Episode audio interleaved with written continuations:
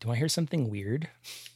Sure. So Elise and I were talking this morning about how basically how terrible it is taking our kids to restaurants.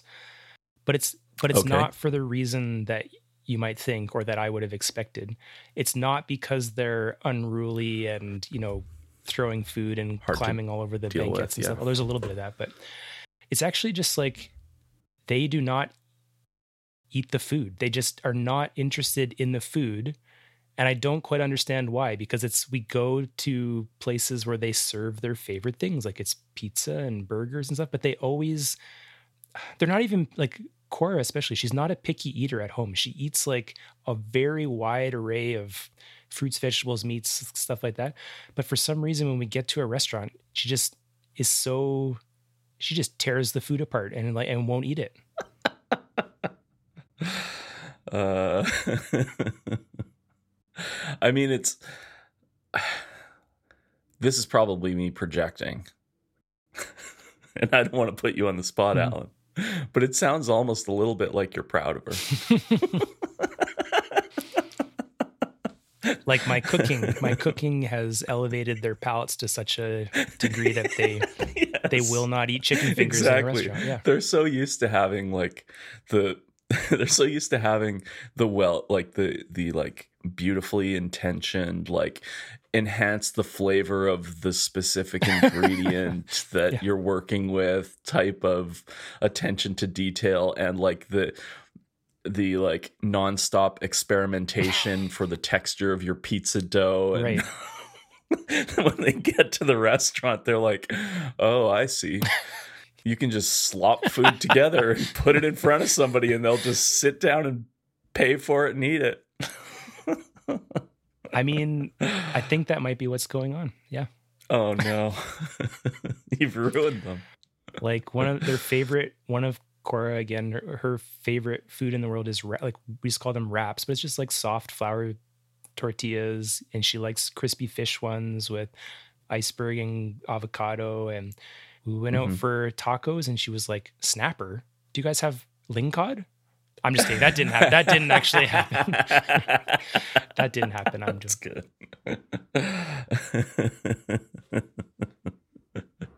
tilapia. I can get tilapia in the live tank at the grocery store.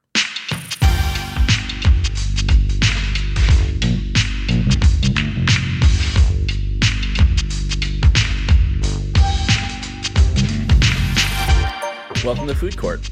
I'm Shale McDonald, and I'm here with my co-host Allan Suddaby. How you doing, Allan? great. We're two chefs in Edmonton, Alberta, Canada. We love food and we love to talk about it.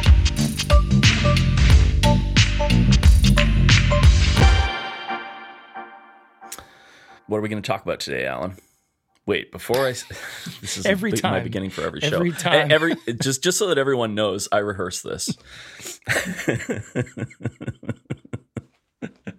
Actually, before we even get into feedback, Allan, Mhm.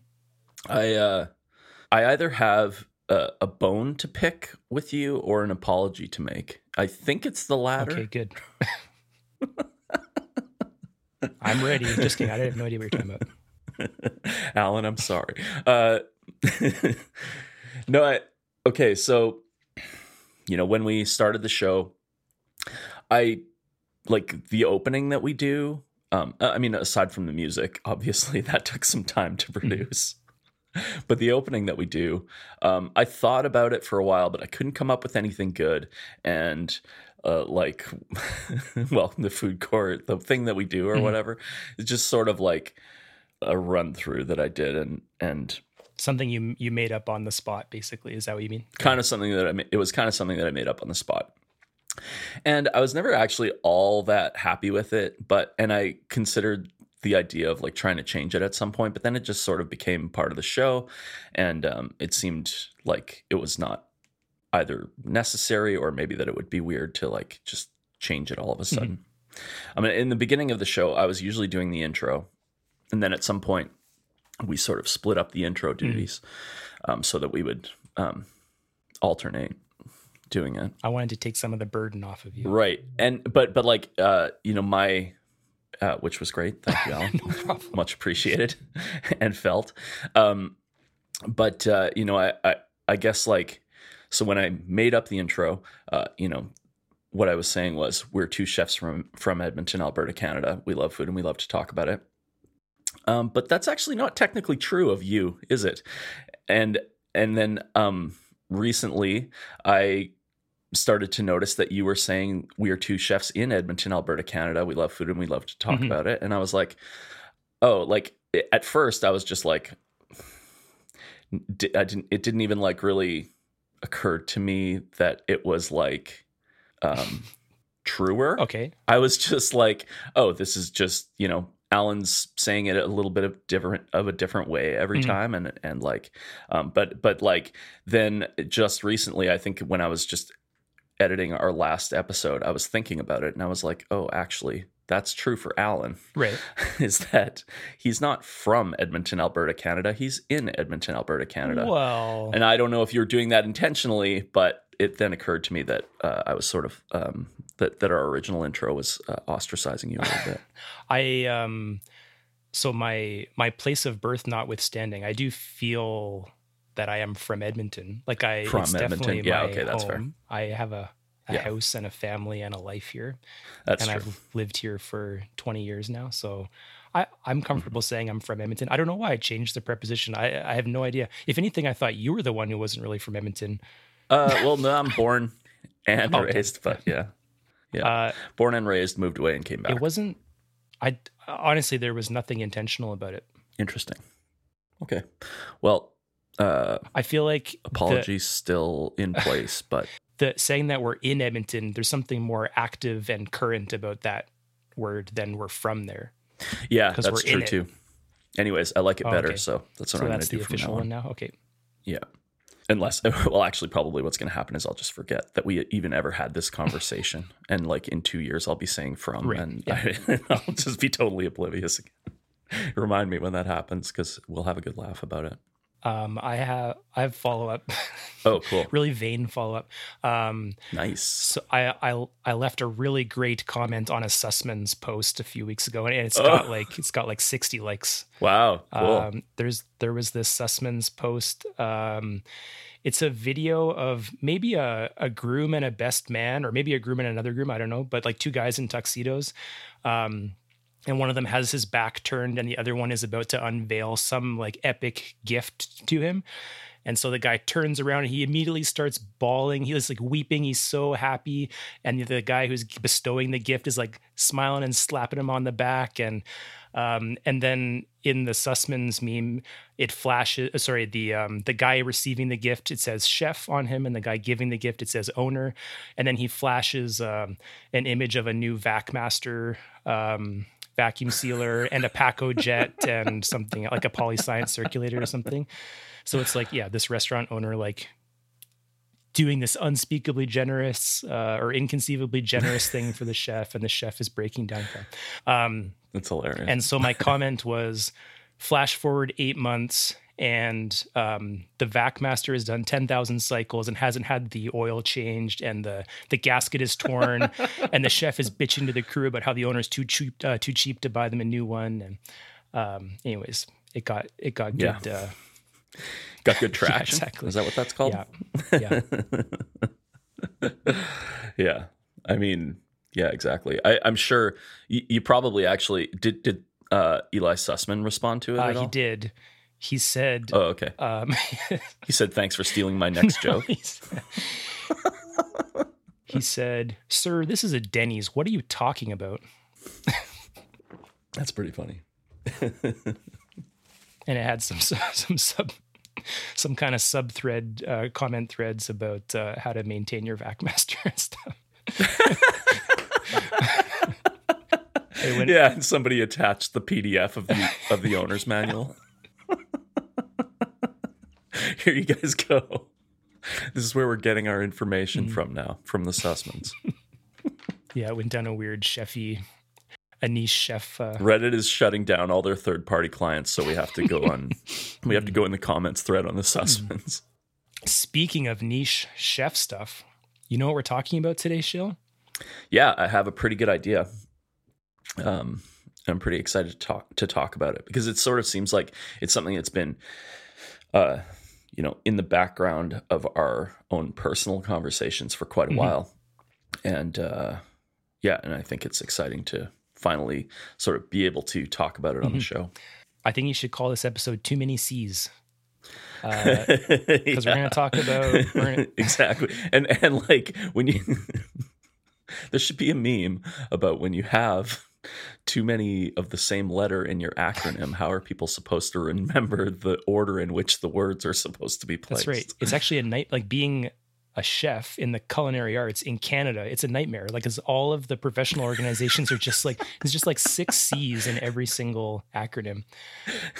Yeah, Like, I'm not sure- like, so, like- the CCC FCCCA. Exactly because especially because of the bilingual like nature of the country. It's not just the Canadian Culinary Federation CCF. It's CCFCC because they it's the English one like butted up against the French one too. It's yeah. Anyways, today we're talking about the CCC Certified Chef de Cuisine, uh, which is administered by the CCI, the Canadian Culinary Institute, under the auspices of the CCF, the Canadian Culinary Federation. Good gravy. but Um, great job with that, Allan. Because I, was going to try and give an explanation, and I was not. Uh, I was not very confident That's about okay.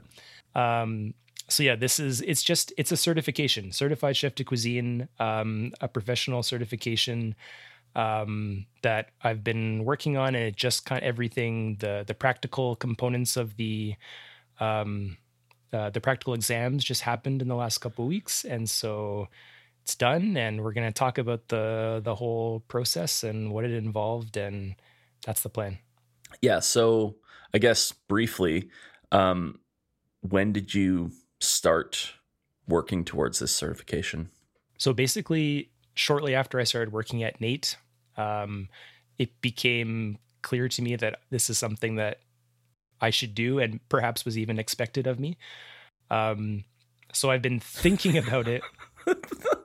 Sorry, the way you phrased that just made, just gave me all these like um uh like passive aggressive vibes.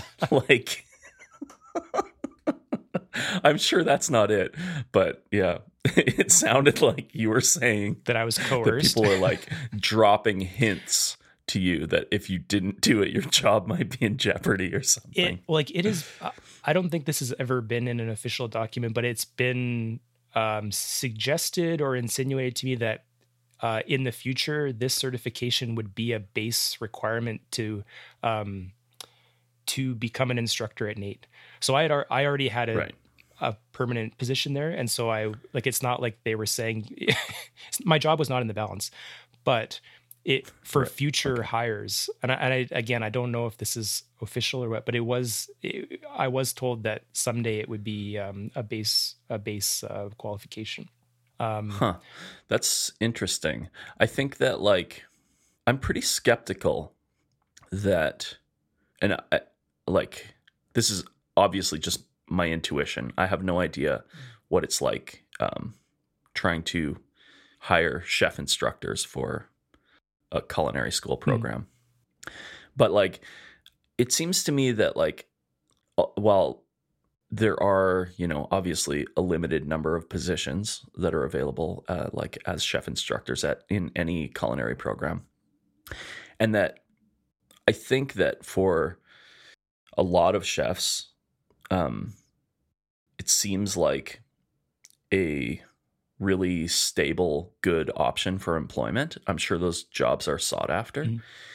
It seems to me, you know, like with my current level of exposure to the CCC certification, um, and, and like having been in the industry and the number of chefs that I can name who have gotten that certification or who I have seen who um, who have it. Yeah, I, I think the word that you said, Allan, and that I sort of fully agree with is niche. Mm, like it's it's very rare to come across someone who is like even really aware of the certification. Mhm. and it's really only ever necessary in very specific employment circumstances. And i would say that it would be quite limiting to say that you were only really going to accept applicants who already had that certification. Um, you know, I, I would I would think that it would be much more practical to say that it is like a requirement, but that applicants don't necessarily need to have it, mm-hmm. but that you know after a certain like maybe for contract employees they don't need to have it but if they want to be tenured then they do need to have it or something like that like i could see something like that but it just seems like very limiting to getting people in the door um, for positions if if Right. like because And- it's a pretty long process to get it and if everyone who wanted to be a culinary instructor had to do that before they were able to apply i just think it would make the job market like so tough plus because the like culinary arts is so broad like it and the ccc really is like um focused on a certain kind of service and cuisine so like if you had eh, maybe it's not as feasible for someone whose background is in pastry exclusively to go Right. through like to to do the practical components of the exam but you still want an excellent like they're an excellent pastry instructor um Mhm. so anyways that's why i just had conversations that it that that's the um that that was my takeaway from it but like, yeah you're right. It might not right. it might not be. Well and you know it's possible that that's the intention but that you know um maybe the realities that i mentioned will come into play to change that or or maybe like yeah maybe that's sort of the direction but they they already understand that there's that they ha- are going to have to you know uh, there's going to have to be some sort of uh, structure around how they do that in order for them to still be able to you Mhm. know find the right applicants or something yeah Mhm. so yeah basically when you started at nait which was what four years ago uh t- almost 3 years ago yeah almost three Yeah. years ago okay oh yeah okay that makes sense um and so you became aware of the idea that it would be important for you to take it uh what it, did you pretty much right away just like decide okay yeah well this is available to me and i'm going to jump in or Uh, yeah. So my after I got a permanent position at NAIT, I did take the first year. Uh, sorry, I didn't. I, I worked for a full year uh, at NAIT before I started the process, and it was just because I wanted to. That first year, I wanted to focus on the the class that I was teaching, uh, and then once I had that year under my belt, uh, I felt like I had the the bandwidth to um, to start uh, preparing for the CCC. Um, yeah so it um the the kind of the base uh requirements to apply uh first of all you just need to have uh a like your red seal for at least five years. Um right. you need to submit uh your resume obviously letters of reference from i think two previous employers um have valid food handling. Like the the, the base requirements are not too um not so rigorous um really all things considered. Um Mhm. and then once you're accepted there is a um a theory exam and and then a two part practical exam. Um, the theory exam the um, the topics are nutrition human resources management uh, cost controls and menu planning. And then the practical side um, the two parts one is it, it all kind of centers on this menu that you need to design and and serve. Right. And they give you the structure they give you a set of constraints and they give you um, some requirements and some essential skills that you need to demonstrate in the execution of the menu. Um, the two parts of the practical the, the first one is called your office day where you go into a computer lab and you have eight hours to write the menu um, satisfying all of these um, requirements uh, demonstrate the or sorry cost it out um, and, and write all the recipes. Um, and then the second part of it is the kitchen day where you go into a kitchen you're given a set uh, a fixed amount of equipment and space and uh, an apprentice and then you cook this menu for Yeah. a panel of judges. Um, just like it would be in real life. well eight hours for menu development, eight hours to serve your first guests. That's it. No testing, no nothing. it's uh well yeah it's it's actually a pretty interesting process and yeah a lot of it is not uh, there's there's lots about it that's not realistic in in a in a restaurant context um Mhm. but it's very well thought out. Um, and yeah, so I don't know. In terms of the prep, so there are uh, for the theory exam, there's a series of preparatory courses that you can take, like on those four um, subjects that I mentioned. Um, and yeah. so the the eight months leading up to the theory exam, I was taking those courses. Um, they're very well aligned with the exam. Like it's like if you basically the questions right. on the exam are very similar to the questions that you would be doing in assignments in those courses. So they were um, they were great uh, prep work. Um, and yeah, the exam was just three hours, multiple choice and short answer, everything from like basically kind of nutrition trivia, what I would like those kinds of questions like you know what yeah. does vitamin k do in your body um, to um, you did have to write some menus um, in the exam like that would have been mm-hmm. one of the short answer questions writing job descriptions on the hr side like that that kind of thing allan my friend is interested in taking the ccc uh, theory mm-hmm. exam would you say that would you say that my friend would have a shot of passing that exam based on uh, based on industry experience without taking the uh, the course the study courses leading up to it um, on industry experience alone i personally would not have passed that exam um, if however you could read the textbooks that inform the coursework, you could you could definitely right. challenge it. Um, and so it was a little bit tricky because some of those prep courses didn't necessarily have an official textbook. But for instance, if you could read and understand and do all of the practice problems in um, like nutrition for food service and culinary professionals text and those Daniel Traster texts that we've talked about in previous conversations. The um, right, like the menu development, yeah, co- foundations of cost control, yeah. and um, I can't remember the official title now, even though I plugged it so often. The the Daniel Traster uh, men, like foundations of menu planning or something like that. If you right. could work through those books, then I think you could challenge the exam and be successful. Um, a lot of the, especially on the cost control side, it was um, there was a lot in there that I didn't have exposure to at all. Right. Like obviously I did costing when I was in industry, but um, the coursework is much broader than what I had exposure to. Like it was like right. not just, you know, determining food costs, but uh, like reading budgets and profit and loss statements and stuff like that, which I kind of had done in schoolwork beforehand, but not not like this. So yeah, does that answer your question? Absolutely. So you do the theory exam, and then uh, if you, I, I, think the passing grade is actually seventy percent for that. And if you, so if you pass the theory exam, you move on to that office day, and so now you're starting to think about this menu structure and the requirements and constraints, uh, and maybe we'll go over those. Um, so you're serving uh, a six course menu, um, and the high level structure of it is uh, it's an appetizer, and then a soup course, a fish course, a palate cleanser that can be either a salad or a sorbet, a principal plate, um, and a dessert.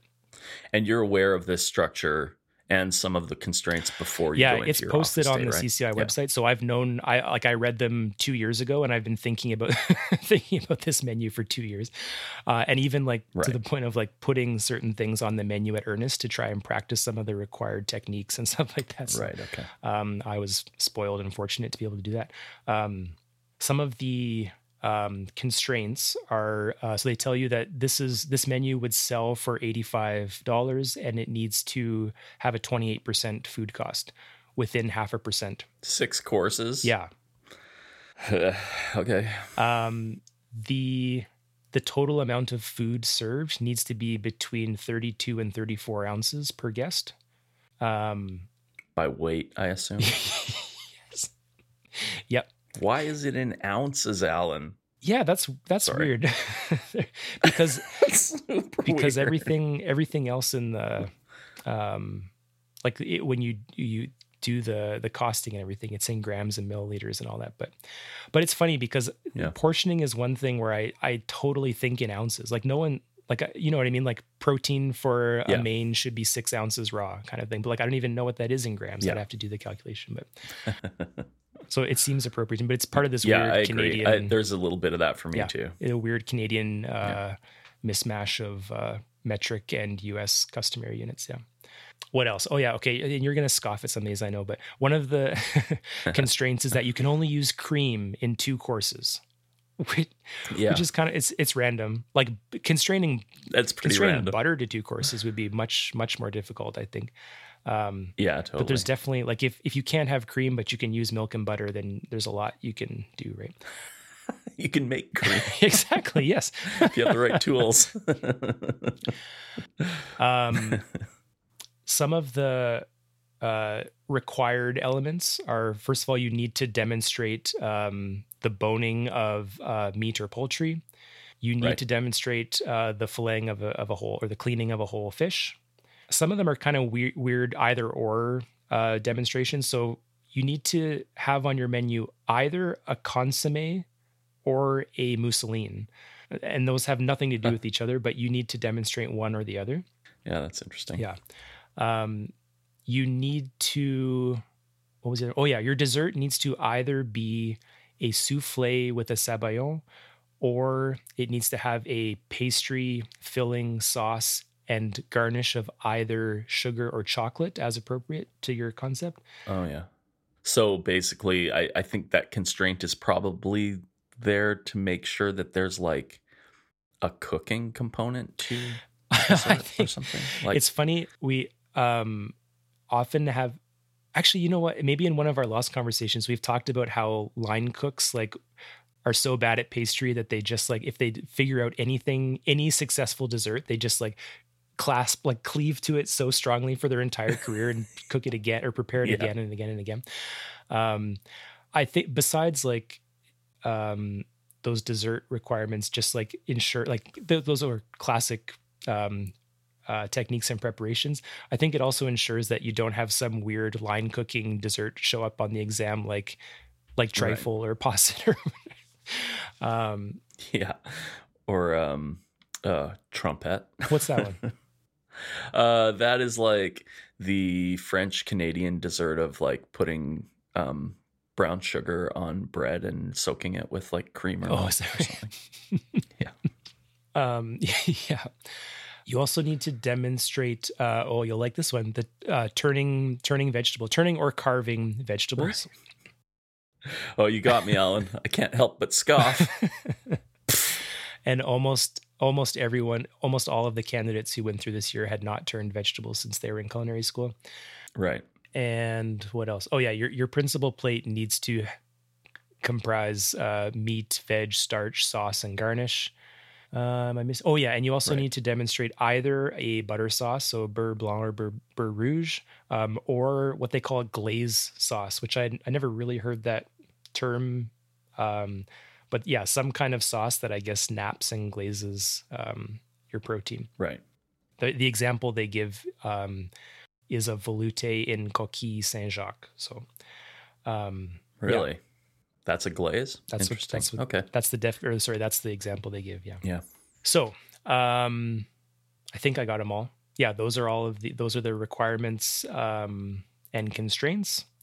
I think when you were talking to me a little bit about it, or is it are you talking about just for the construction of the menu and the office day and not necessarily for the practical the actual practical part of the exam yet? Or or the those are Oh, the yeah, that's a good it, point, yeah. It seemed like You mean like there's Yeah, constraints I- in the kitchen, obviously, like constraints of time and space, obviously. Is that what you mean? Or what I'm thinking of is you had mentioned to me that like one of the I don't know if it's an ex uh, constraint or an expectation, but one of the expectations is that you provide some kind of like um, demonstration or like teaching during the practical part of it right, as well. Yeah. Um, and so for the kitchen day, uh, you're given an apprentice. So most of the these are either people who are currently in the apprenticeship program, or um, several of them had actually just finished, uh, just graduated from the full time culinary program.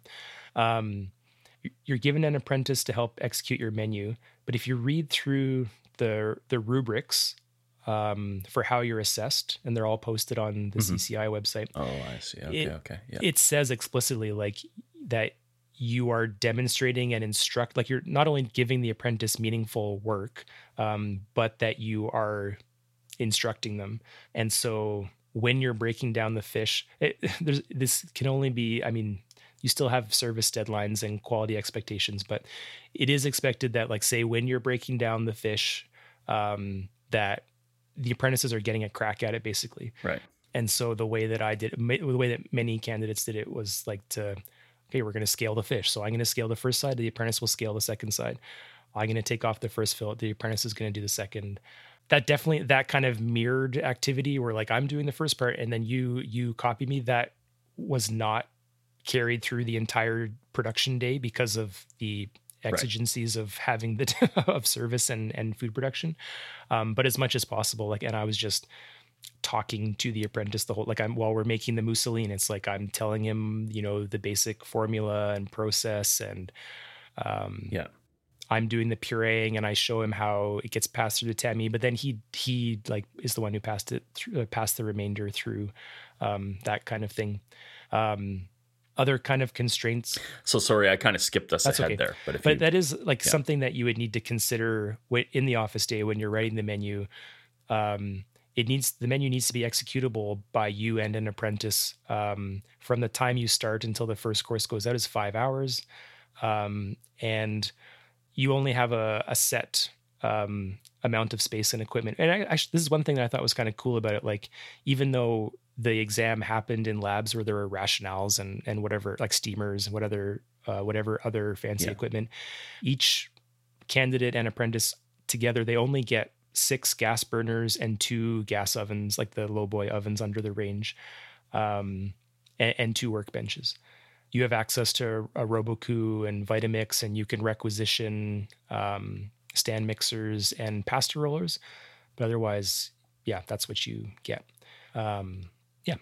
It's a pretty limited set of equipment. I mean, there's some good things on that list, some necessary mm-hmm. things, but it's pretty yeah, and then you can bring in a piece of equipment you, too. Yeah, Is right? Like if there's one specialized sort of piece of equipment that you think that you might need to execute your menu. I think uh, I don't know if anyone's ever uh, tested the boundaries of this. You, you can bring in basically whatever you like for equipment. Like if you want to bring in a circulator, you can. Um, they have a oh, weird. Oh, caveat to that that it needs to be made available to all the other candidates but that's it's kind of silly oh, in the case of a like I can understand that if it's uh what? Like a like a pasta roller or like sure yeah you only need it for 10 minutes and then someone else can use it. But at the circulator like if you're you know cooking your short rib in a circulator like you're using it the entire time so i don't know how another candidate's gonna i suppose like if you set it up in a bath that was at a specific temperature and someone else needed to cook something also at that specific temperature then maybe you could make it available right. to somebody else yeah. but yeah that's tricky um, and I guess another constraint would be that you don't actually know what in, what ingredients are available to you until you until you start the office day. Um, so it's something right, okay. like a black box challenge, except the black box is huge. Like it, there's like there's there's okay. there's lots of ingredients, and you can you can bank on your pantry. Like obviously, like you're you need to execute pastry, so obviously there's going to be milk, flour, butter, sugar, all that stuff you right. need to demonstrate boning of poultry or meat so you can count on there being maybe there's chicken or duck or a game bird or whatever um, but yeah you, to me the produce was the the most surprising like it was a little narrower than i had uh, expected huh. and so you can have an idea of like you said dishes that you might want to put on your menu or things that you know like you would know how to execute that meet the constraints or whatever or meet all of the requirements. But until you go in for your office day you don't necessarily know if all of the ingredients that you're going to need to execute that dish the way you have it in your head are going to be available for you on right. the day yeah. whatever. And so i went in like i had a menu planned to the T, but then basically for every single ingredient, I had two or three ideas of what I could uh, substitute for potentially. It. Yes, yeah. right. Um, gotcha. And a lot of the that actually informed how I designed some of the dishes, where it's like, um, it's a kind of like I know there's going to be eggs, and so my appetizer was based on eggs, and I had hoped to use oyster mushrooms in it, but it could have worked just as well yeah. with something as different as zucchini or or whatever. Um, so yeah, I had right. all these backup all these plan Bs and Cs uh, in my head. Gotcha. Um, and also also I, I i really want to move on to the practical because i'm sure that's sort of like the more exciting Right. part to talk about um but but i'm fascinated about the office day are you are, like so you have a menu in your head or whatever with like multiple possible ingredients are you allowed to bring any reference material in with you on the office day uh, the only the only thing that you're allowed to bring in uh, is your pastry or your dessert recipes. It's kind it's, it's another kind of arbitrary like you do you're not allowed to bring in any savory recipes. You don't have access. You're not like you're not don't have access to the internet. So all your mess recipes are coming from your head. So it's that's it so seems- funny it's like it it's it's a test designed by savory Yes. chefs which like takes into like account the um the foibles of of uh savory Yeah. chefs in that they can't remember a formula for a dessert. But it's weird so like so yeah it's just your dessert course recipes you can bring in. But like for your palate cleanser if you're doing a sorbet that's that's as formulaic as it gets but you, you but i Exactly. but i had to memorize that. It's such a weird distinction yes i agree. Um yes and it is like an old yeah it's a it's the line cooks uh you know dessert stumbling block that they yeah. Yeah yeah exactly. Well it would be unfair for us to ask a, ask anyone who's any kind of savory cook to remember how to make any kind of Right. dessert. So we'll we'll allow them to bring in a dessert yeah, recipe. exactly, yeah. I, it, it's like it, it's interesting too because like I think that and, and I don't know maybe this is just my own bias or something but I feel like you know a lot of you know and especially for fine dining and and like presentations for multi-course meals and things like that like a lot of savory components have gone in the direction of you know using more like pastry oriented Mhm. techniques and um and w- which then also require much more uh, like regimented formulas. Oh, You know, whereas back in the day, I can see why it would make sense. For, you wouldn't necessarily need a recipe for a savory dish because the method for cooking that dish is like by flavor Mhm. and you know tasting it and checking the seasoning and things Mhm. like that but there are a lot of components now that people make where wherein it's not you can't necessarily it's more like you know like if you're making something that's gelled or something Yep. for you know one of your for like an appetizer course or something sometimes it's not necessarily uh like possible to know or to taste it ahead of time and know what it's going to taste like after it's set Yep. or something like that and so you you need to use a Mhm. formula and so it it becomes like I, the more cooking moves in that direction the more arbitrary a rule that becomes Yep, you know totally. Yeah, and that's something I think we talked about it in our Eleven Madison Park cookbook conversation. Like, yeah, the the some of the principles of uh, pastry um, making their way into savor the savory kitchen, and I've even seen like a lot of not a lot. I've seen some savory recipes adopt the the baker's uh, percentage formula in the way that they're they express their quantities.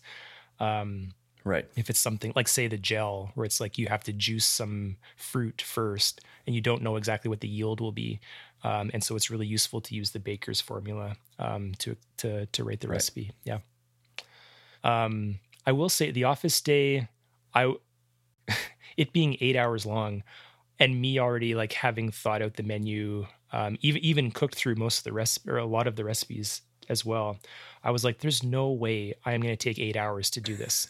Like right. um but i totally did. I stayed the entire eight hours and it's uh, mostly because it, it did actually take some work um, w- one of the one of the tricky things was for that 28% food cost when i was brainstorming menu ideas i was pulling pricing um, off of the procurement system at NAIT and of course food prices have gone up a lot in the last year the last two years um, Right. but i wasn't 100% sure what the prices would be on office day like are they going to be live Right, like, of t- course. today's prices or did they make this spreadsheet a few months ago or whatever um, so the first thing that had me staying there longer than i expected was that uh, when i plugged everything in i actually was quite a bit under 28% and it took me a while Oh. to figure out how to add the value to the menu to to hit the 28% food cost. So part of it was thinking about how I was going to use my my I knew that I wanted to use chicken on my principal plate. Um, instead of saying, uh, you know, I'm going to yield 100% on my chicken and I'm going to make stock from the bones and all that, it was more like I just I say I'm actually gonna, only going to yield 70% and I'll, I'll, buy some stock and stuff like that. And a, a lot of right. it also was just like ratcheting up the, like my, you know, using fancier mushrooms, using champagne vinegar instead of cider vinegar, um, buying, right. requisitioning more butter so that I can like mount my sauces and glaze my vegetables and all that. So um, that was the first thing that took longer than I had expected. Um, and then also just typing out a recipe for every single component. Um, even though I was very familiar with the recipes, I ended up typing like 20, 22 or 23 pages of text. Yeah, it's a lot. Yeah. Like every recipe plus the menu itself and you know all of the and and then plugging in all of the costing mm-hmm. and yeah it's, it's yeah. quite a bit so yeah i think that i would struggle to do all of that in eight hours even if i had it all right. in my head like yeah. and like i and again like not every I don't know. I I'm very comfortable with computers and I can type 90 words a minute, but I don't think that's the experience of a lot of chefs, right? So yeah, I, I was surprised that how challenging it was, which is an arrogant thing to say, but yeah. uh, yeah, I, well, and yeah, I guess when I was like, when when you told me what the constraint was for costing, like six courses and it has to be served for eighty five dollars and has to be twenty eight percent food mm. cost. I mean, I guess, yeah, actually thinking about it, if like they are also setting the prices of the pantry right. items, then you know they can decide sort of whether. I mean, uh, you know, like they wouldn't make butter four times as expensive as it normally would be, but they have some control over how easy or difficult it is to make to meet twenty eight percent by, right. you know, by stating what the pricing mm-hmm. is. Right? Like, I guess hopefully they wouldn't hand you something where it's like yeah nearly impossible to meet that 28% with the pricing of the ingredients right. or whatever and i so. think actually i had heard that the prices that were in the spreadsheet that they gave us were actually from last year because prices have gone up so yeah. much they i guess they could have also just raised the selling price i don't know why they didn't do that but um, to yeah. to make the to make the 28% achievable they used last year's prices but right that makes sense um, so so then, are you? So you do you get a mark for your office day before you move on to the practical so part? So kind of one of the funny things, because the the requirements and the rubrics for assessment are quite transparent for the for mm-hmm. the kitchen for the kitchen day. Um, what was very odd to me is that you you do get the your mark for the theory exam, but I don't know what I scored on the office day or the kitchen day. It's just like a either oh, really? you passed it or you didn't. And I I think huh. that maybe if I if I didn't pass or something, I probably could have gone to them and asked to look at the grading and everything. But right. for me, it was just you passed. you don't not even with a mark, which is pretty. It, it's strange, actually. I don't know why. Yeah, that's yeah. pretty weird. So once you do the office day, your menu is locked. You you can't change it um, at all, and whatever you have requisitioned um, to to achieve that 28% food cost, that's what you get to a gram. Like if you if it's 225 grams of flour, that's exactly what you will be requisitioned, and that's the end of it. Yeah, gotcha. Um, and then so you there was two weeks between the office day and the kitchen day, which I was able to practice quite a bit. I had again, like I was familiar with the recipes. I'd made most of the recipes before, um, but fine tuning them to make sure that the quality uh, was very high um, was important. But even more important than that was doing a full run through with an apprentice. Right. Which, which we did together. Spoiler alert. Yeah, um, It was funny because you had just got back from Japan, and we spent eight or nine hours together and we didn't even mention Japan once. it was pretty because, crazy. So yeah, you you came and, and sorry, I will say so. I as an employee of NAIT and like I work in the institution that is administering, um, or sorry, that is hosting these exams. Um, so that's uh, I was very fortunate in that way. But uh, NAIT does open up these kitchens to any candidate that wants to come in and practice in the in the labs that the exam will be held. That's good. Um, and in addition to that, actually, they had a kind of informal mentorship program where one of the instructors who had previously been a judge in the exam um, would come in while you were cooking, give you advice, taste your dishes, try and like inform you what the expectations were in terms of the presentation and the flavors and all that. Not every candidate was able to take advantage of that because many of them were coming from out of town and had to like obviously have jobs and had to come say like the day before the exam. Um, but there was a handful right. um, who were able to take advantage of that, um, and it makes a huge difference uh, for sure. When we were there doing our practice run, was there anyone because there were a couple other i guess there was only there was only one other person who was also doing a practice yeah. run or we were catching the tail end of somebody else's pra- practice that's right run? so one other candidate had just finished uh, right before we started and another one w- was he kind of like had overlapped with our timeline as well yeah so there were three people practicing right. in that lab that day and were they uh, both of those other people were they um, employees of uh, one or were one was and one was not one was um, the chef from uh, Joey's Bell Tower in Edmonton. Yeah. Oh, okay. Gotcha. And uh yeah, it was it was interesting. Yeah. I think I think I was still maybe slightly jet lagged by the oh, time. Oh, that's your excuse. By the I'm time we did. so you you and me did a full run through. So like I the day before I scaled out all of the ingredients that I had requisitioned, put them on a cart, right. um, and invited you in, and obviously you're not an apprentice, but I you behaved like one. I treated you like one. Um, and we tried to do right. uh, we did a full run through, starting with the like all of like the whole fish and the whole chicken and all that, um, and then trying to follow the timeline of the exam, even when it was difficult. like we pretended that it was the real thing, and we made whatever accommodations we needed to to serve the food on time. Yeah. And that experience, like if I hadn't done, I know I keep saying stuff like this, but if I hadn't done that, I would not have been successful on the kitchen day.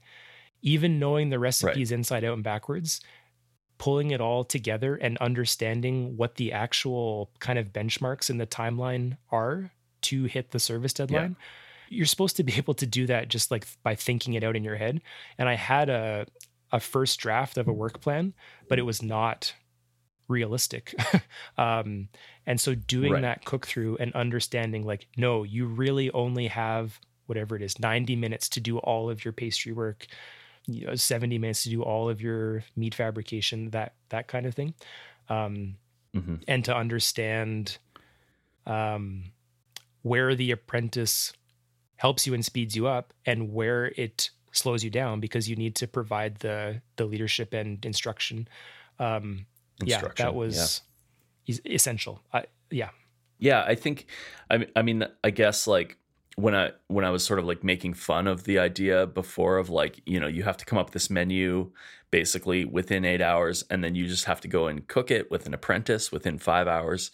I mean, uh, yeah, like obviously I knew that there was some practice involved, but at the same time, it's like pretty I mean those those types of things like those timing things and and where to like if the timing starts to go wrong where to extract additional time from to fix mistakes and things mm-hmm. like that those are when when you're working in a restaurant things that um you know like you have the opportunity to learn by failing right. and then yeah. um and then like going back and reassessing how you did something to make sure that you succeed the mm-hmm. next time um yeah in an exam like that it's yeah there's very little of you know the opportunity for you to um do something and then fail and then learn right. from it yeah. um and yeah on our day there were a lot of I don't know if I would call them failures, but like there were there were a lot of like fail states that were exceeded wherein we had to sort of like adapt to those adversities and figure out a, a sort of like realistic way to um, continue to uh, get everything Right. done in a way that was going to meet the Mhm. timeline. And uh, yeah, it was pretty like I, you know I, I was kind of w- when I was like picturing it in my mind before we did before we did it, I was like, well, you know, this will be this will be like a pretty fun little challenge, but I it was like once we got into it and sort of and I and and and the timeline for doing everything sort of started to like sink Mhm. in for me. I was I was like, oh yeah, this is going to be like, you know, a heads down. We really need to push and be doing and and really be multitasking and really be taking advantage of all of our time if we want to make sure that we get everything done and we don't feel rushed throwing the food on Right. plates and things like Yeah. that. So and we were able to do that. We did hit our service windows, and the food uh, I was quite happy with. Um, but the Yeah. biggest, like to give people a sense of how rushed we were, um, I did it like the dessert uh, pastry, that tart. I I cooked immediately after we served the principal plate, and so we were like basically down to the minute and i was serving a uh, a tart that was fresh out of the oven um, it was not supposed to be served that way it was delicious um, but it No. wasn't the plan Yeah. and it really did um, yeah it was it was a bit hairy Yeah. I mean, like, y- yeah, like you had the pastry for the tart shell and the tart filling um, prepared from when we did the, uh, from when we did sort of the section where we um, did most of the prep for the Mhm. pastries or for the dessert. But basically, the main course went out and then you rolled out, shaped, blind baked the tarts, put in the filling, baked the tarts, and just got them out of the oven within like the final minute of when the fail the fail state for not being able to serve it Right. would have Yeah. occurred. It, it was really crazy. um, and so yeah I, I was able to improve that workflow on the kitchen day um, That's good. but yeah so thank you so much it was really fun and yeah it was actually like i said a lot more difficult than i expected um so yeah thanks for your help um Yeah, no worries. I'm glad that it was Yeah. helpful. And I mean, you passed the kitchen oh exam, alert just so. I'm just Sorry. and so congratulations. And yeah, I guess like I guess in in doing that practice, we were Yes, successful. absolutely yeah So that feels good. um so I kind of had one question about like the ingredient part of it. Was there anything that like on your office day was were the, did you make any mistakes on your office day that you really that you realized afterwards and that you had to figure out a solution for when it came to cooking in terms or of requisitions yeah Um, not anything major. One one uh, thing that happened during the office day is that I had really hoped to use grainy Dijon mustard in this piccalilli preparation, and they oh right didn't have that. Um, they only had smooth Dijon, but I had access to whole yellow mustard seeds, and so I was like, oh, actually, it might be even better if I just pickle mustard seeds and use that where I was going to use grainy Dijon. It's like better better texture or more interesting texture. And so I had to like make up a pickled mustard seed recipe, which I've like I've made that yeah. before and I have one, but I had to just kind of pull one out of my head. And I didn't Yeah. have enough sugar. I should have ordered more sugar and vinegar, but that was a Mhm. tiny thing. Um, yeah, there was a maybe a few other things where I was like, oh, I could have had a few more teaspoons, tablespoons of that, or this or the other thing. But right um, no, I I my requisition was pretty solid. I think. well that's yeah. lucky because if you because if you yeah put the wrong amount of like flour on your pastry recipe and then requisition the wrong amount of flour and you can't change your you can't change your menu you're kind of stuck Yeah. like i And one thing, yeah i'd be curious to know what you would have as options to sort of like fix that if you found an error That's like right. that and especially if it was like an error uh say like a unit conversion error where you you ordered 10 grams of something instead of 100 grams of it or whatever um where it's really Yeah. not a workable situation i don't actually I, it's not clear to me how Like Spinal the, Tap. yeah, it's not clear to me how the um judges and examiners deal with that like do they do they requisition the correct amount, but then dock you really heavily in your office day, or do they just give you what you ordered and say deal with? I actually don't know. Yeah. Yeah. Interesting. Um, should I say what the menu what the menu was? Okay. Yeah. Go through the menu. Uh, so the appetizer was an oyster mushroom timbale. Timbale is just a fancy French word for a kind of ramekin. So this was basically a savory custard um, with oyster mushrooms and spinach in it. It was served with a goat cheese fondue, uh, roasted cherry tomatoes, crispy prosciutto, and chive. I might have called it bacon and eggs if I wanted to be cheeky. Um, the soup course, this was one that I had to uh, change. Um, I, I had gone in hoping to serve a chilled uh, pea soup, but they didn't have peas on the produce Okay. list. And so it became a chilled beet soup with uh, yogurt, cucumber, mint, um, and hard quail egg. Did you have also the beet soup idea in your head as a replacement for the pea soup before you went into the office day? Yeah. Okay. Um, yeah, because that's a pretty brave. If if you didn't, I would say that's a pretty brave substitution. Yeah, and it actually even the the procedure for the chilled pea soup, which was stolen from Mhm. the Eleven Madison Park cookbook, um, worked great with the beets. Yeah, and the other like the like it was going to be peas and mint, but like beets and mint makes sense to me. And, um, and I knew I want I just wanted to have a chilled soup so that my courses went hot, cold, hot, cold, hot, cold. Um, right. the fish course uh and this was another thing i had to change to bump up my costing it was actually sorry my value um was um a, a duet so it was salmon and scallops uh with roasted Mhm. radishes beurre blanc piccalilli and dill the palate cleanser was a rhubarb and basil sorbet the principal plate was a chicken ballotine um so uh boned flattened stuffed um chicken. Uh, so that's that's where my mousseline component was. So it was a lemon and herb mousseline inside the chicken, um, Mhm. with uh, fondant potatoes, asparagus, uh, potato and parmesan puree, and a chicken reduction. And then dessert was berries and cream because I'm a little lad who loves berries and cream. a little, it's a little inside joke for you. Like it actually, the title of the dessert was in quotation marks berries and cream. Uh, And when I saw it, I laughed, and Allan was like, "Why are you laughing?"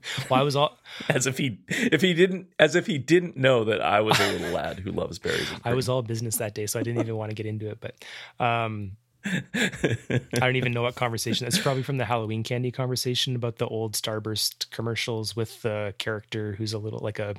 oh yeah, I think it was from there. Yeah, yeah. Just go on YouTube and search Starburst berries and cream. Um, but yeah, sorry. The course was uh, a frangipane tart, uh, diplomat cream, fresh berries, berry coulis, and nougatine. Yeah, so that that was the menu. hmm um kitchen day is crazy it's like a it's like you're on a tv show like it's you arrive at seven in the morning and they actually have the apprentices draw from a hat which candidate they will be um, Huh. paired with so Right. there's a bit of theater there a bit of drama um They don't make them draw knives from a block. I should i'll recommend that for next year yeah Yeah. um, so yeah, it's a it's a random pairing.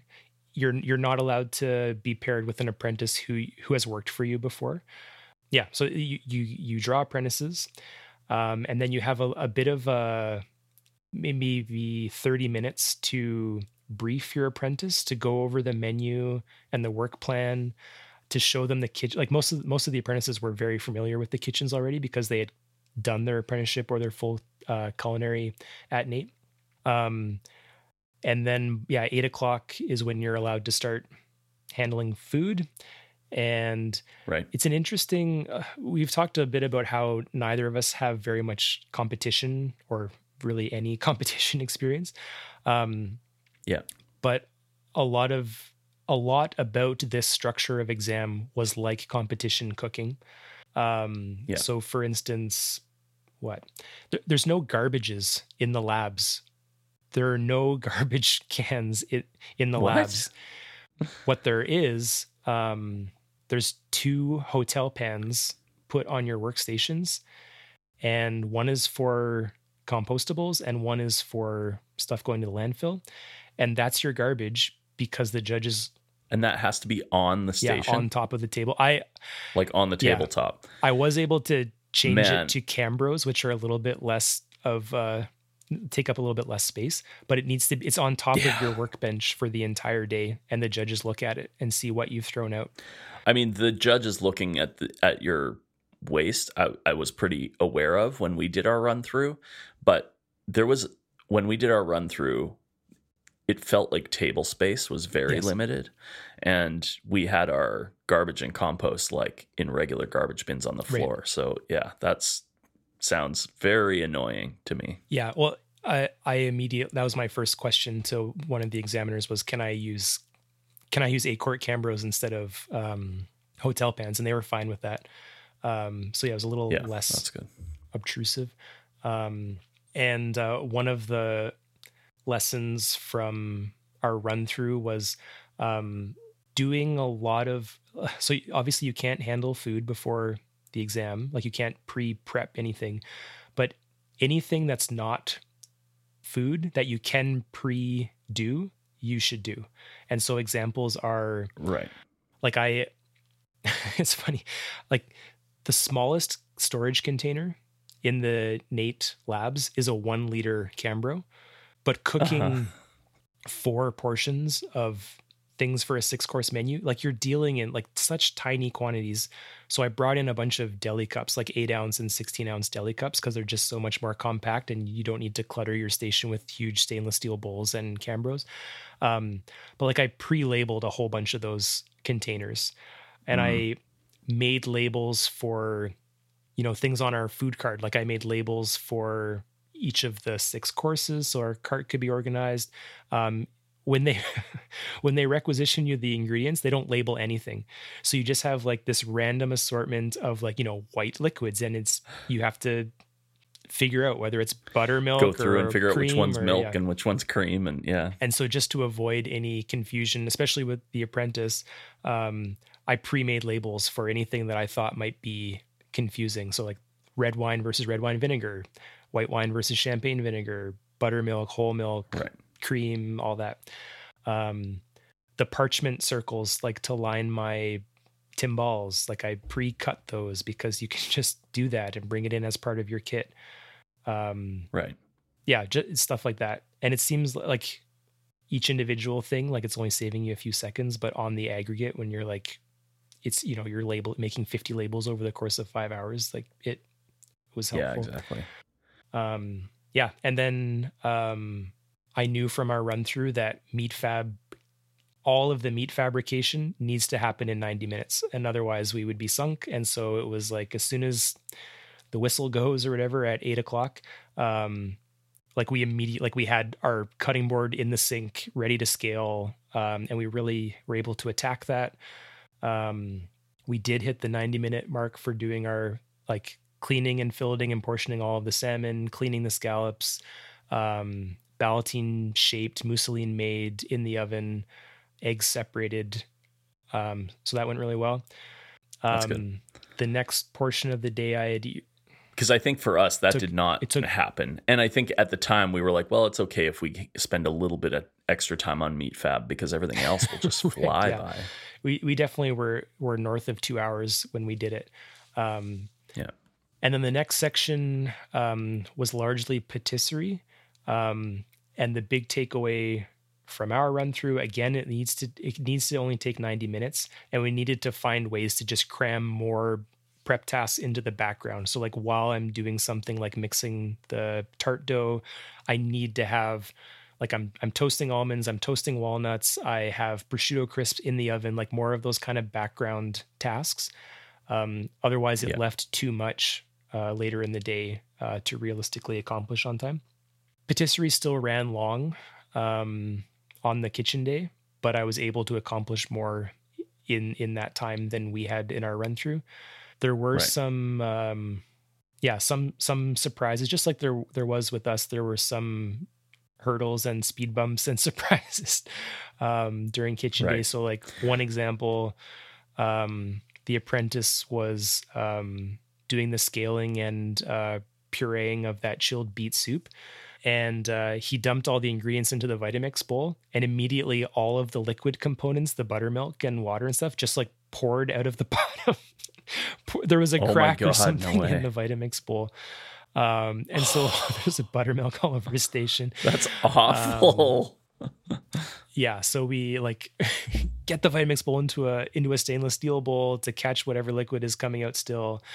Um, some of Yeah. the we had lost most of the buttermilk, but some of the Greek yogurt that had set was set aside as a garnish got put into the soup, so it had the dairy flavors, like the cultured dairy flavor still, and like whatever. We made the best of it. Our portioning on this soup Oh was my a little God. bit less than I wanted. Like we probably only served three and a half ounces of soup or something, but um Yeah, the portioning on the soup when we did our run through was also very tight, and we had everything that we needed. Well, actually, that's not entirely true. There was one ingredient that we had slightly less of, and so I put slightly less of everything else in the soup so that the ratio would be the same. But like, was it the beets? yeah, I think yeah, it was the beets. Yeah, yeah. Some of the yields and portioning, not not for everything, but some of them were like, I maybe it was foolish, but like I really had them like you had to be using a spatula to get every last drop of some things out of a bowl um, to hit to hit the Yeah, desired for sure. portioning. Um, Yeah. yeah. For Well, and it's funny because with like with something like beets and you're roasting them and then skinning them, you don't exactly know what the yield Yeah. is going to be because it depends on the size of Yeah. the beets, you know, how much skin to flesh ratio you're going to yeah. have. And so, yeah, it can be tricky. It's funny. The, the yeah, the it's the little things, Shale. The little things that, um, like say talking about beets, I rec whatever I requisition something like 250 grams of beets, and that could be like Mhm. five or six little beets or one enormous beet. One big chunk And of it's beet. funny, Yeah, exactly. So I the the ones that I happened to be practicing with, they were small, and so I was able to just roast them whole, and that's really great for preserving the pigment. Like you end up when you roast them whole and then skin them and puree them, you get really vibrant purple color. I was rec- the day of the kitchen exam, I was requisitioned one enormous beet. And so I was like, do I roast this whole? Because it'll probably take like two and a half hours in these gas ovens. Um, hmm I don't I don't think I want to chance it. So I I cut it up into like whatever two inch pieces and roasted it. But then so much of the when I pureed it, so much of the pigment was lost. Um, it ended up Oh. looking the soup was much more red than it than the vibrant purple it had been during practice. But anyways, Right. um, Luckily, you don't need to state on your menu exactly what exactly. color your soup is yeah, going it still be. looked fine. It was just funny that yeah, something that only I would notice perhaps. But um, Yeah. the other big time crunch when we were going through was I got the the timbales into their water bath in the oven like not a moment too soon. They basically came out of the oven yeah. Moments before. Well, yeah, as we were plating, basically. Yeah, like we were, we already had most of the plate assembled, and we were just like waiting for the timbales, and then we took them out, and a couple of them were still a little bit soft, so we had to unmold them and put them back in the oven, and then get them on the plates like within the very last win- minute of the of the like failure Yes. window in order to take them out on time. But so yeah. one and one change I made to the workflow was that I scaled all of the ingredients for the timbale much earlier in the day so that if there was some kind of crunch like that, I knew that I could put them together like to cook the the, the interior garnish and get them in the oven very quickly.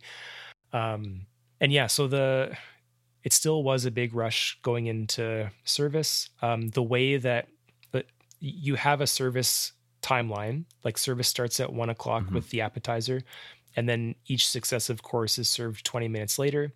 Um, you cannot serve early. Um, and then to get full marks on the timing of your uh, service, you have a two minute window. And to get any marks at all, you have a five minute window. So, like if you serve Yeah. after, so if it's a one o'clock deadline, if you serve after 105, you get zero on timing. They'll still taste and evaluate your food, but you don't get any marks for your timing.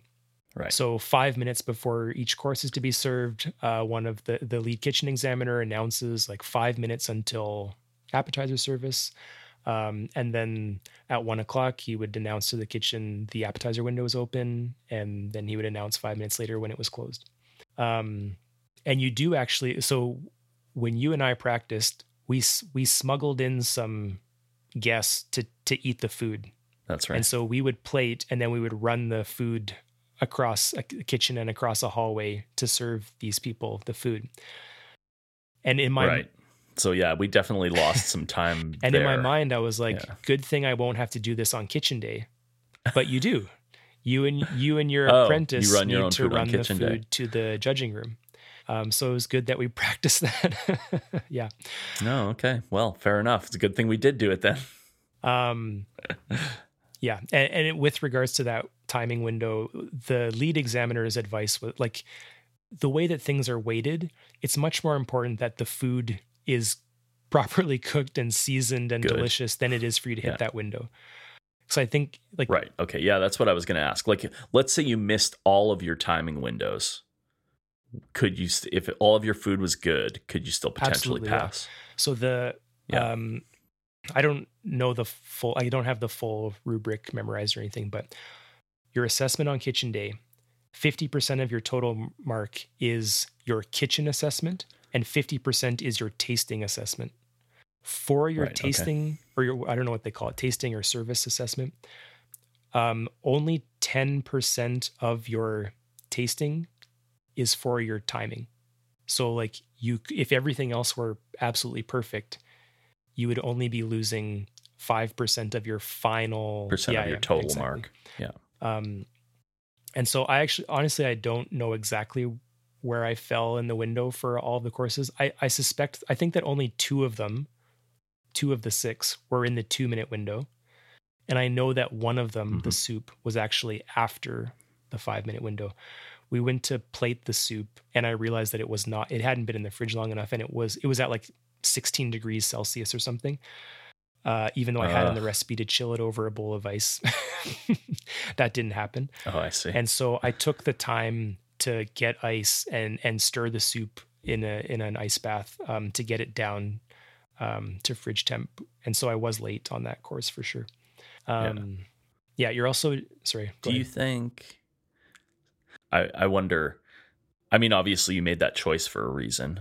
Uh, Like to you, it must have seemed like if the f- soup wasn't cold, that it would really be off-putting, and you you would jeopardize the the mark for like the actual like flavor and quality of that dish. It's funny because so you're also um, graded on the temperature of your food. Like within a few a few Oh, seconds okay. of putting the plate down for the judges, they like point a temp gun at it and record the temperature. oh, And so it is like a hot food hot, cold food cold kind of thing. Even though Right. the the temperature is assessed at the same weight as something like the timing, like it's not going to sink you if your temperatures are off.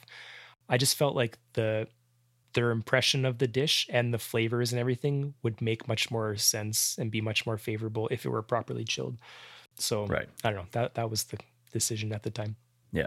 So yeah, I mean, I'm pretty impressed to hear that that you think that you got the two minute window twice uh, twice because that's man, two minutes is a tight window. I suppose, like you know, if things are going well and everything's you know.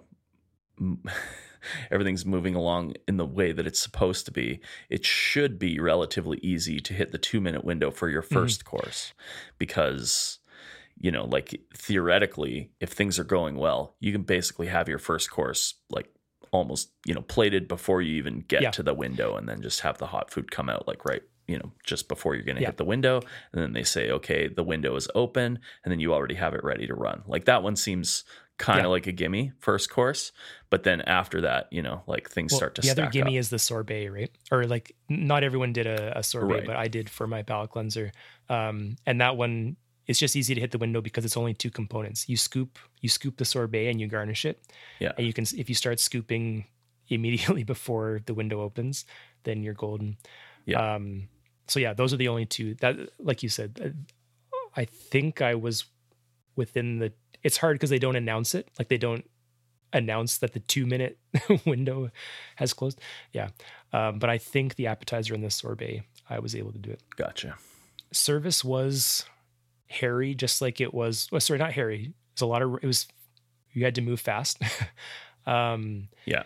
and I was able, I still had to bake the tarts between courses. but it wasn't between the Right. principal plate and the dessert service. so it went a little bit better.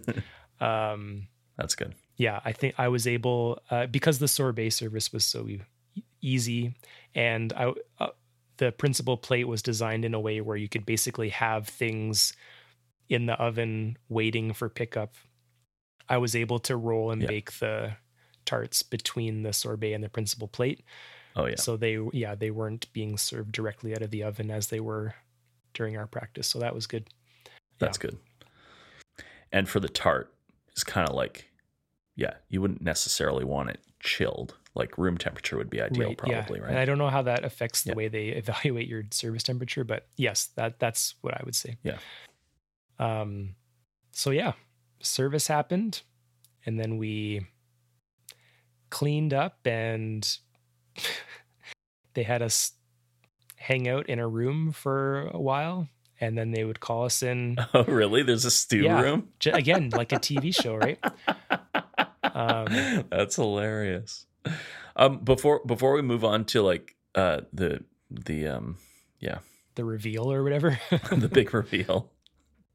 Um, when we like when we were doing the service part, um, and I, I'm sure that the, a lot of this was you know probably due to the mentality that you know we both understood that we weren't actually being judged um, during service, but there was there were definitely quite a few like areas where it wasn't as organized as I'm sure that it should be when you're actually moving through the service for the exam. Like we still had components from previous courses out on the table while we were serving like the next Yes. course and stuff like that. And I was just curious, uh, like during the actual exam, if that went better for you. It or- went much better. It was not perfect because there was still things like a lot of those, um, a lot of components like the fresh herbs and the carved uh, cucumbers and stuff like that. I was, we were doing it between courses, so we had product out. right. Okay. But yeah, it, it was much better than when when we did it,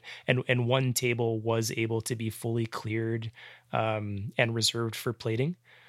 Um, oh, and then yeah the, the second table had cutting board and uh hotel pan on ice with with these herbs and other garnishes that we were working with so it wasn't Right. completely without clutter um yeah but it was better Good. So you bring out all your food, you clean up, you're exhausted. They put you in a stew room. They make you wear blindfolds. Or?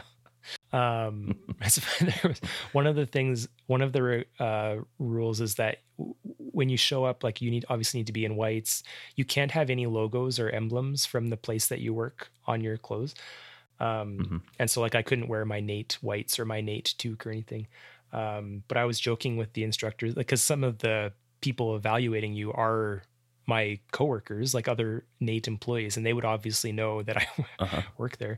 So I was joking that I was going to do the whole thing with a paper bag over my head. Um, that would have been an interesting challenge for sure. um, anyways, yeah. So they, you're left like you can hang out in the kitchens. There, there was like a kind of break room with drinks and stuff. Um, but yeah, you're, you're waiting around, and then they call you into a room with all of the examiners one by one. And this is the other, like we were talking about, not getting your grade for the office day. Very Yeah. odd to me. You come into the room, and literally it takes eight seconds, and they say, "Congratulations, you've passed," and then you walk out of the room. It's, it's I, I don't know if it has to do with the time. Like they they really want you to know when you leave that day because they don't want you to have to go home and stew on it for a weekend or whatever. Right. So I don't know if that's why they do it that way or if there's some reason that it needs to be opaque or what. But um, Yeah. apparently they said that if you don't pass, you will be given like some of the broad or the high level reasons, and then a few weeks from now apparently they prepare a report for you that like has the photos of your dishes and where like where they fell short or where you were graded low and stuff like that but i don't think Right. they do that for the successful candidates which it's just it's really odd to me um Yeah. and yeah it was it was like it's borderline awkward because you're just like you walk in there's probably there's more than a dozen people in the room the people who are doing the tasting and the kitchen assessments and then it's just like congrat. Is it you and your apprentice, or is it just just, Just the you, the candidate, candidate? Oh yeah. Um, Yeah, that does sound very awkward, especially since there's no other information Mhm. given. Like it seems like the kind of thing where they could I, I mean, I don't know, maybe I, I guess I can see why they don't do this on purpose, but it seems like the kind of thing where they could just make a list and then come into the room where you guys are all waiting to find out the results and let everyone know what their result mm. is. You know, I guess I don't know, maybe it's for people that didn't pass that they then don't have to suffer that in front of the definitely, entire yeah. group or yeah, something I think like that, that. would but- be very difficult. Yeah. Like, sorry, that situation that you just mentioned, it makes sense to me that they do it individually, but it's odd Yeah. that they are not, that they don't share any. It's, it's odd that you don't get a report card kind of thing. like, yeah. Yeah, I mean, I guess like uh, yeah, ultimately if you pass then maybe it doesn't really matter, but it would still be nice to know like, you know, which things that you felt like you needed to improve on that maybe no one noticed or which things you you know thought that you nailed that actually caused a problem for your mark or Yeah. something like that it's like it seems like it would be pretty useful information to have and you do all of that preparation and then you you know cook the meal and then and then it's just like a pass or fail it just seems yeah it seems very i don't know non-educational Yeah. yeah Mhm. But i guess also if you pass then you're just like okay great now i never have to worry about that ever again we were, some of the candidates were joking that you should have to renew it every few years. exactly. I was going to ask, is there a renewal No. state? Like, or do you have to do anything? Like, I, it's always been a question in the back of my head of like, how much, how much continued study and like updating of, of like, uh, their education do doctors need to do t- in order to stay Right. certified? And yeah, I, obviously the stakes are a lot lower Right. for a chef and so i would assume that it would be Mhm. less but you would think that there would be some kind of like you know benchmark for having to stay current yeah. okay well so now you're a ccc so you're moving up in the world hey allan Not really.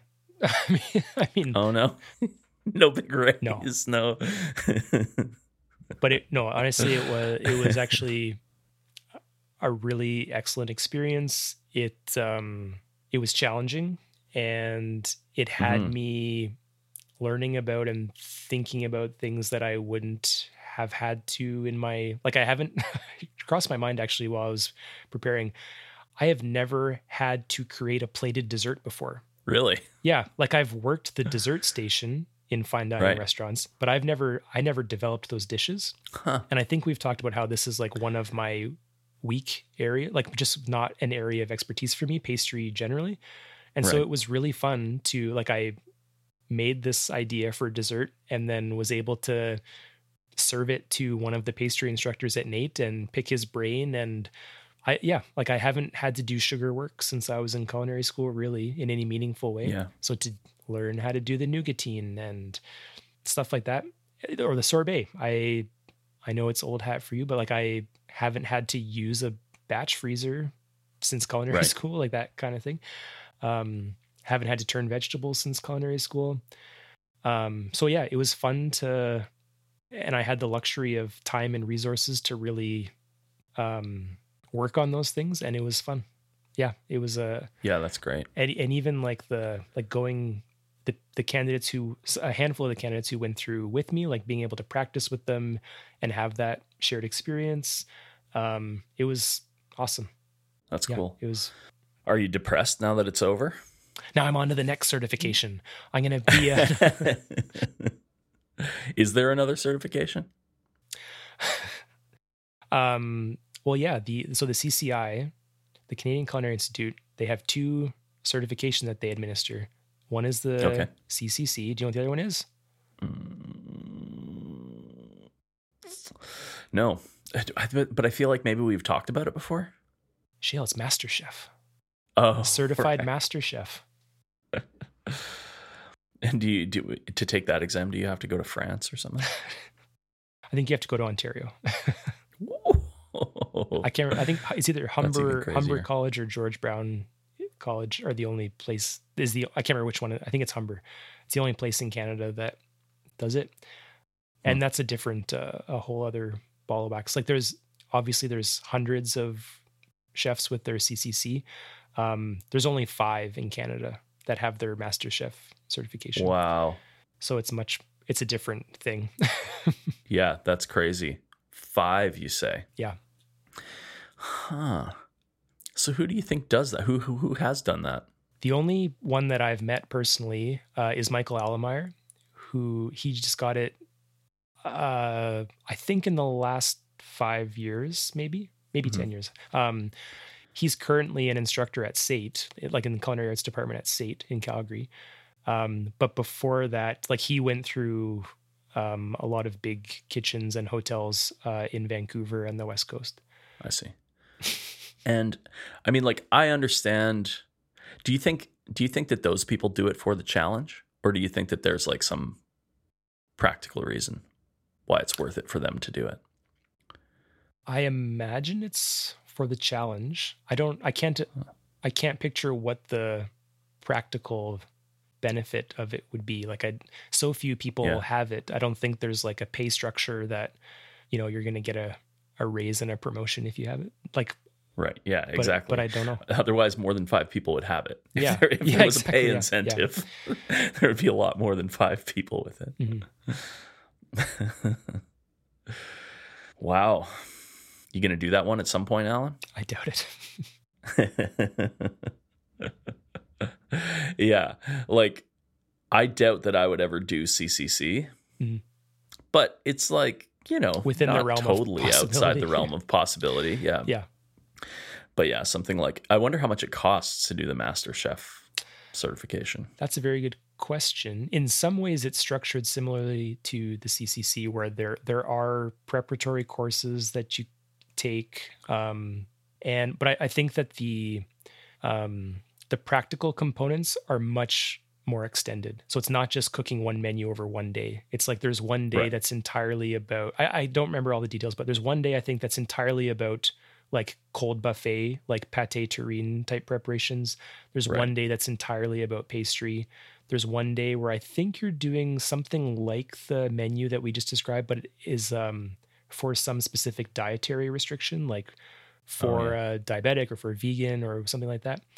So yeah, it is it is much longer and more diverse and Right. Yeah. And since so few people take it and pass it, I would assume that the cost is high because they still have to administer it, but Mhm, mhm. like, you know, it, but it's for a pretty select group of people. So unless I don't know, unless maybe the the like budget for it is provided by like the member fees of people who are in like CCI or Right. something like that, and that that's the reason why they have members is so that they can support this, um, you know, higher tier of uh, of certification or something like that. Mhm. Then then I guess it might make sense. But yeah, it sounds like the kind of thing where it's a certification that would cost the person who's trying to get certified quite a bit of money to Yes. do it. yeah, totally.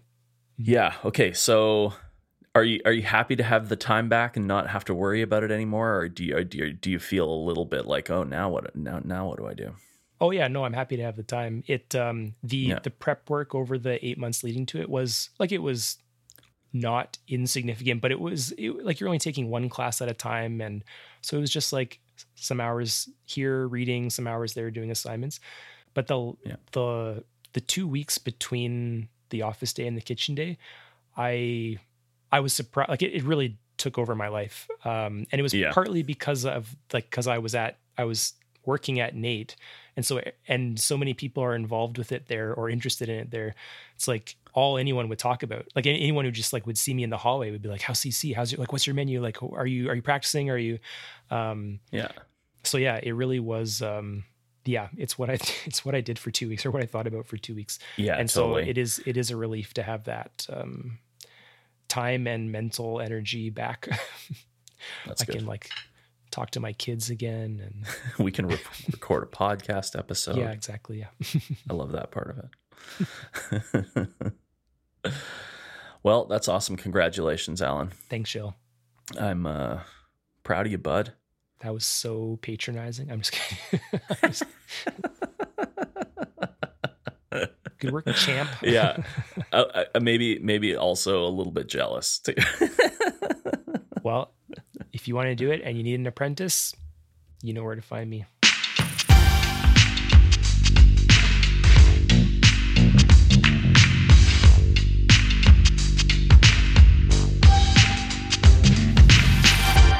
Thanks for listening to Food Court, a podcast recorded in Edmonton, Alberta, Canada. Food Court is hosted by Allan Suddaby and Shale McDonald. Theme music by Ryan and Shale McDonald. Make sure to subscribe to Food Court in Apple Podcasts, on Spotify, or in your favorite podcast player. We love to hear from our listeners. Please drop us a line at feedback at foodcourt.fm or find us on Instagram at Food Court Podcast. If you want to spread the word, please leave us a review on Apple Podcasts. We'll be back in two weeks with a fresh new episode. Thanks for listening.